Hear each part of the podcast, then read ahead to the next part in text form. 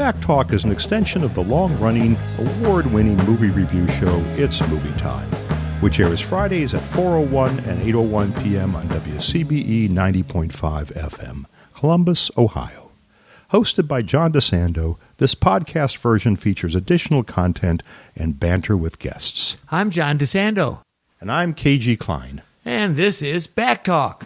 Boy, do we have a movie today. Oh, do we have one? oh, th- this has got to be the most provocative movie to come out this year. Oh, and in many years.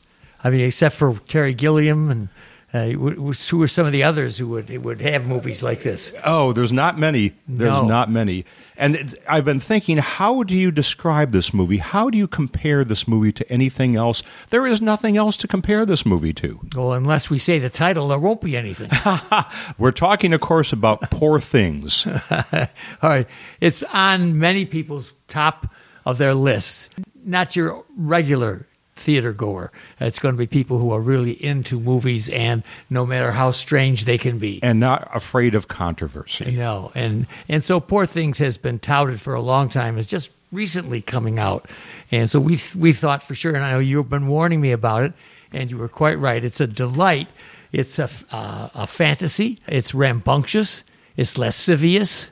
It's it's outrageous. It is just about any adjective you could have. Well, can you give me a short?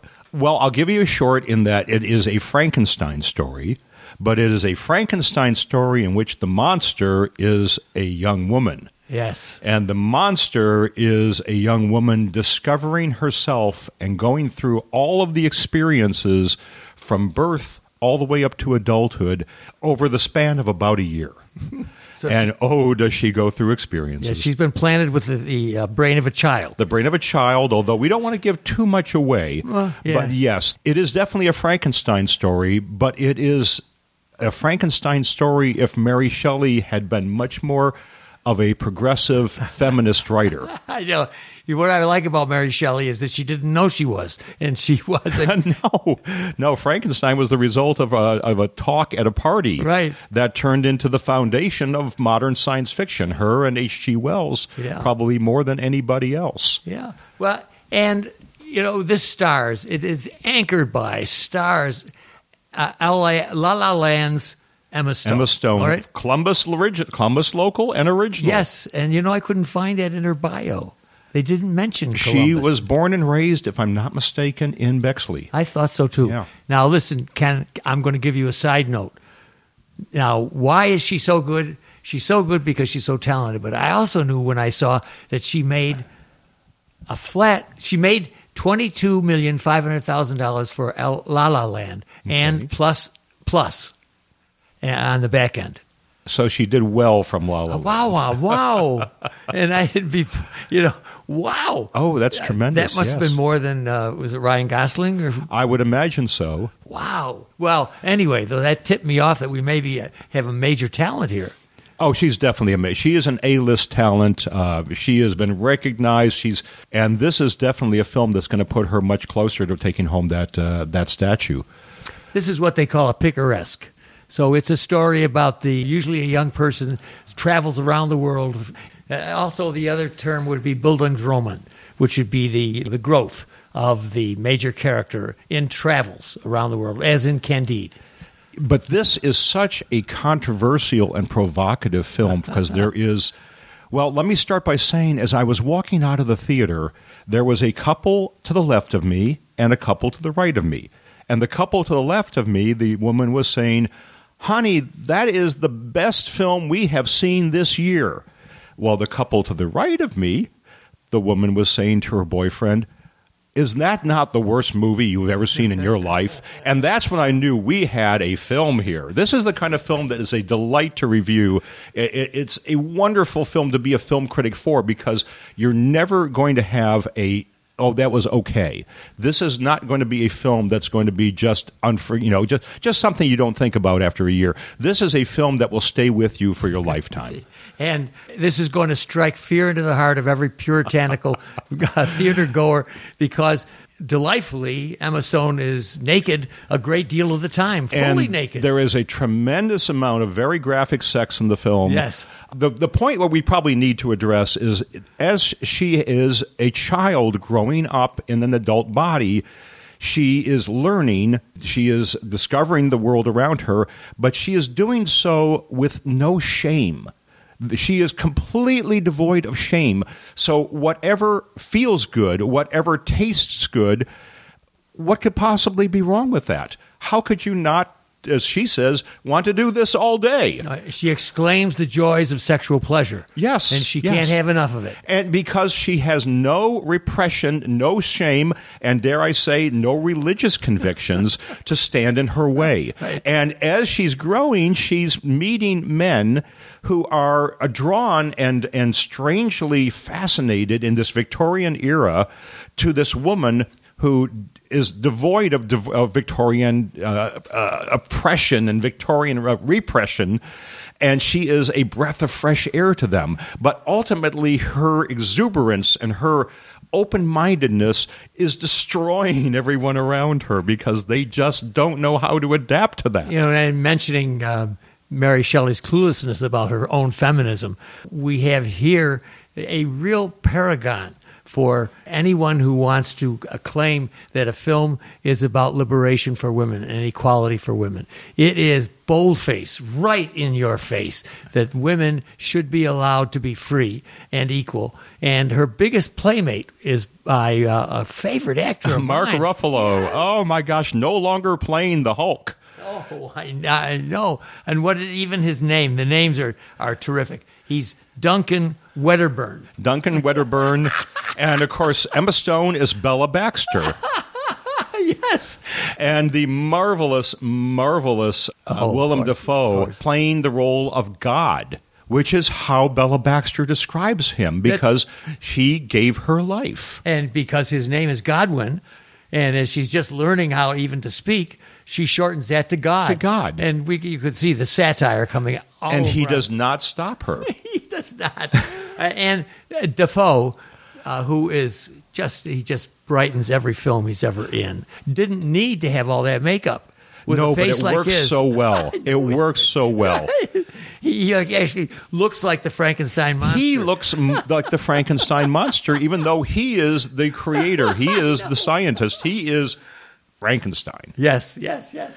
So just just an amazing film, but a film that is going to be very divisive. There are some of our listeners out there that are going to just love this movie, and there are some of you out there that are going to hate this movie. So it's very difficult to for to promote this because I love this movie. I want to tell you to go see this movie, but I do so with the understanding that a lot of you out there are going to go and go, "Oh, what was that?" And let's let's uh, remind our audience that it is nominated for Best Picture by the Golden Globes. Golden Globes, Best Picture, Best Actress, and I will, Supporting actor? supporting actor. And when it comes time for the Oscars, I think you can see this film on the Best Picture list.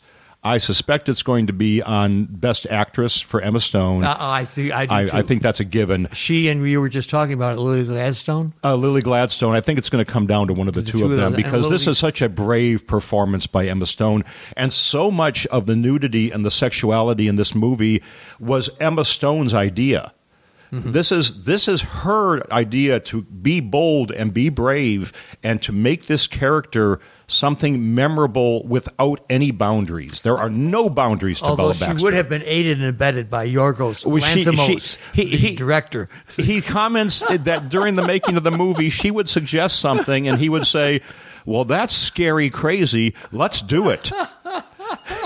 I did see a clip on IMDb from an interview that uh, Ruffalo and Dafoe had. And honest to goodness, they were having so much fun just talking about this movie. Much of this movie was actually improv. Yes. There was a script, but they spent the two weeks preparing and rehearsing for the film, mostly doing acting games Yes. and improving just to get comfortable with each other.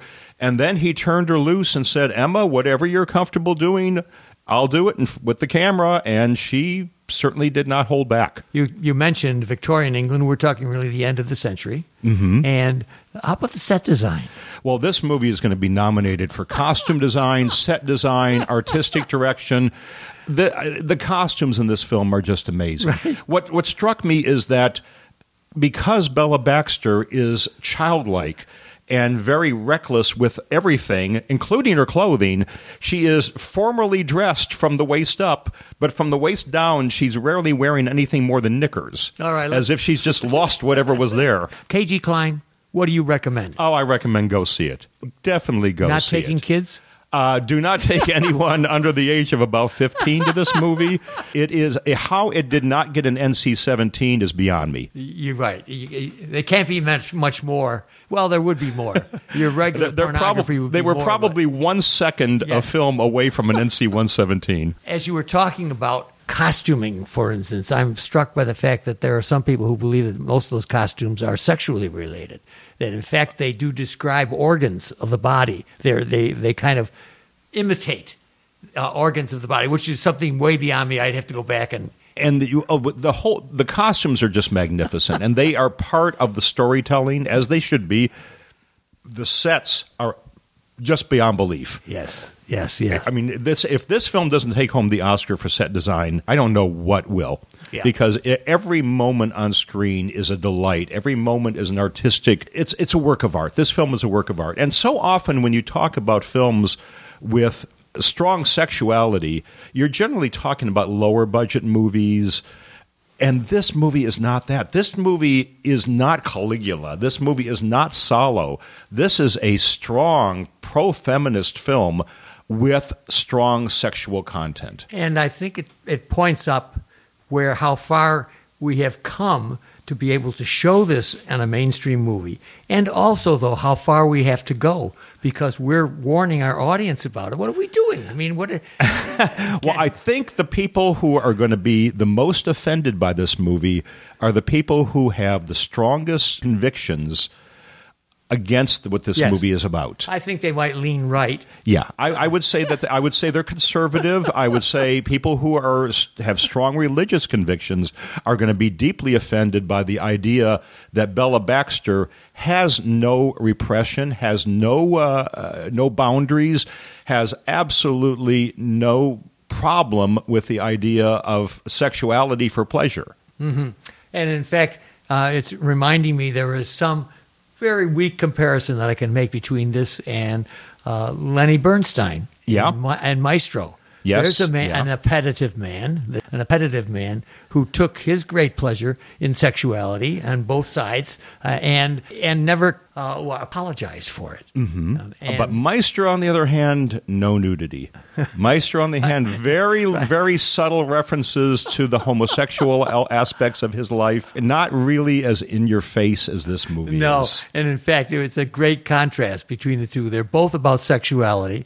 One is completely open, and the other is closed in a sense. Yeah. That, Yeah. but yet, yet it's everybody around Bernstein, including his wife, who has to deal with his sexuality. And I think that there's a a pleasure in seeing that what a free spirit he is, and yet how difficult it is for our society. And both of those movies, Maestro and Poor Things, the era in which they're set plays a big role in that.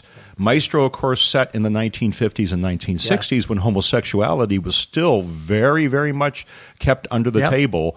Um, and Poor Things, of course, being set in the Victorian era, which was an extremely conservative and sexually repressed era. when you think about it, and even in my review of Maestro, I for, forgot that really Bernstein is uh, bisexual. He's bisexual, but you do have to take into consideration that he was expected to be a, homo- a heterosexual man, to have a wife, to have children, Yeah. to hold the position that he had. Yeah. To have been the conductor of the New York Philharmonic, he would not have gotten that position if he was openly gay. But it's so interesting, Ken, that his infidelities were uh, with both sexes. Yes. Most of it, most of the time, I was thinking he was just it was with men, and his poor wife had to put up with it. And no, he's No, having no. it. Uh, but it's a different kind of sexuality, isn't it, for him? The, the way the film, the way Brad, Bradley Cooper presents it, is that's his driving force is really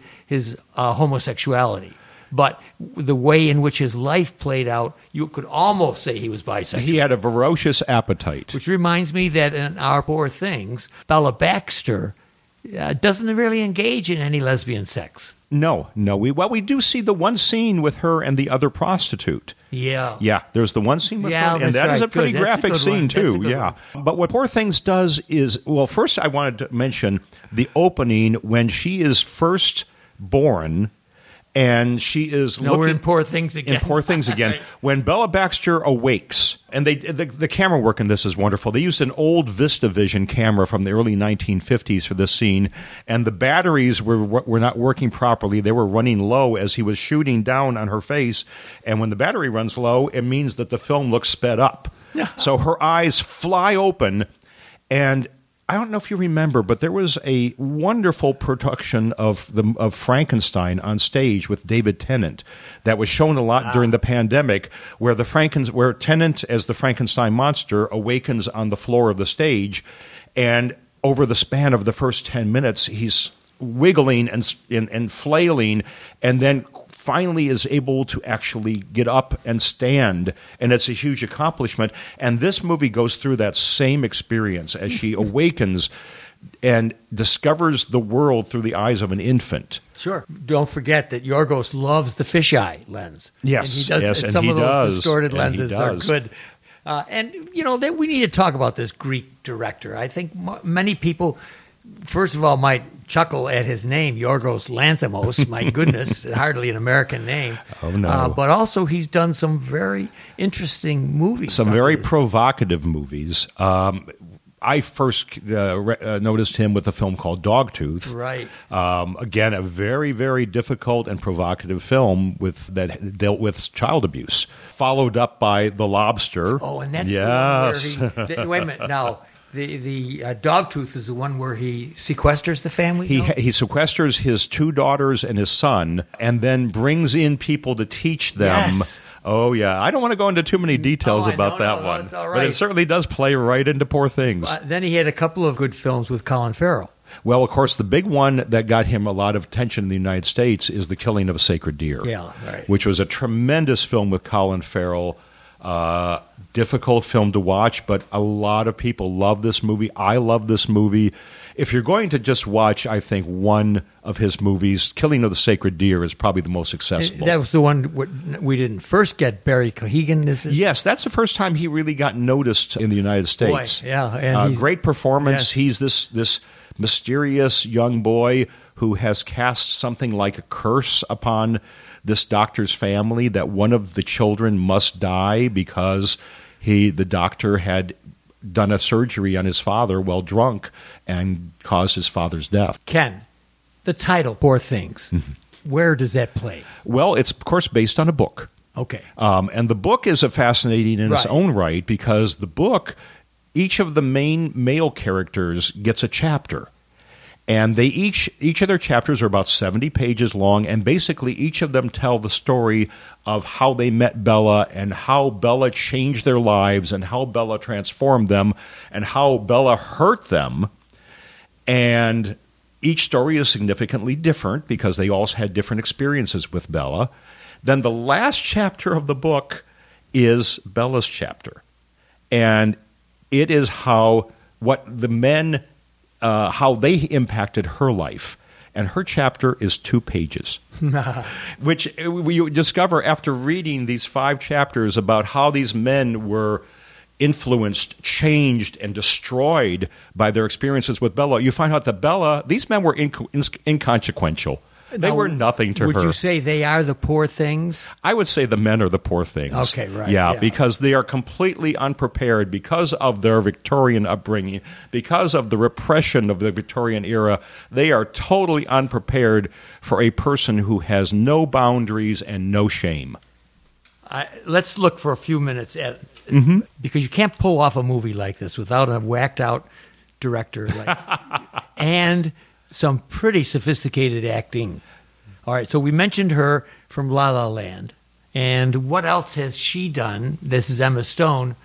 Uh, she was in nothing as as as uh, exciting as La La Land or as strange as this one. She was also in Easy A early on, Mm-hmm. Uh, and then The Help. Probably her most famous role, other than La La Land, is The Favorite. Another Oh, one of this director's yes, movies. Olivia Colman. Yeah, Oh, and that really opened a lot of doors for Emma Stone. Yes, Um, that and- was a movie with lots of Academy Award nominations. and with Yorgos. And with Yorgos, yeah. And also, she's been in your Spider Man. She was she was in the Amazing Spider Man two. Oh, that's you right. believe that? Yes, that's right. Oh my gosh, I can't believe it. All right, so we know that she's now A list, super A list with this Yeah. movie. Let's talk a little bit about a favorite actor of mine who has not yet won an Oscar. Mark Ruffalo. He's been nominated.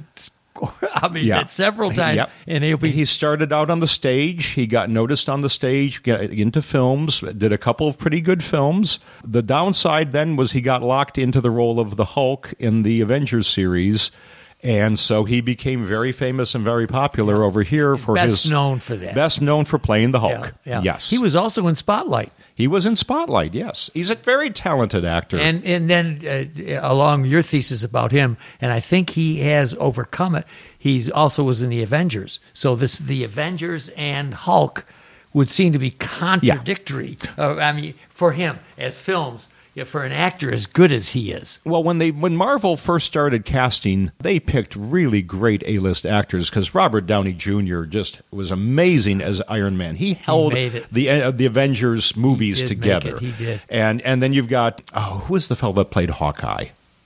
Oh yeah, Jeremy Renner. Jeremy Renner, another tremendous actor. Yes. every pretty much everybody in the Avengers series was fantastic actors, and then of course you've got um, you've got Doctor Strange being played by. Um, Benedict Cumberbatch. Benedict Cumberbatch, yeah. So all these wonderful, and most of these are are stage actors, way above the quality of the material. But that's why I like Ruffalo. He seems to be able to. In that the interview that you obviously saw too, he mentions that he tried to, in in a sense, get out of this role. He tried to have them send him away, and then they would put in Joaquin Phoenix. And I always think of Joaquin Phoenix when I think of Mark Ruffalo, perhaps because they're the same shape, Yeah. and because they are such interesting act. So we've been praising. Poor things to our audience, and we've been warning at the same time, Yeah. praising and warning. What's the downside of poor things? The downside of Poor Things is if you are not prepared for a movie with graphic nudity and graphic sex and a unashamedly approach to to sexuality, Yeah. you're going to really struggle with this movie. And I think that was what I was hearing as I was coming out of the theater is people who were offended by this movie. And there are some of you out there who will be offended by this movie. But what strikes me about this movie is so rarely do we have a film that deals with sexuality as frankly as this that is also so thought provoking. let's say that beyond the sexuality, it is it is feminism. This It- movie asks you up as oh, high yeah. as you can This go. movie asks you to think throughout the movie. It challenges you over and over again. I mean, you can sit back and just watch and take it in as just titillation, but there is so much more to this movie, so much more questions that this movie raises about our society, about our religion, about our rep- approach to morality. It, it, it is like the song, the, the wonderful John Lennon song, Imagine. Mm-hmm, mm-hmm. It keeps saying, you know, what if there's no religion? What if there's no possessions?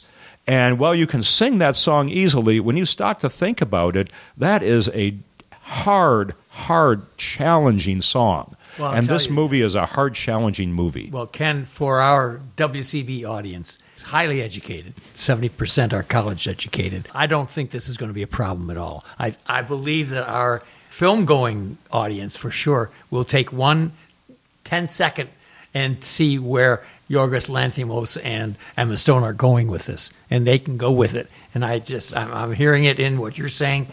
Listen, just just go with it. This is what our artists want us to see, and uh, we're beyond titillation.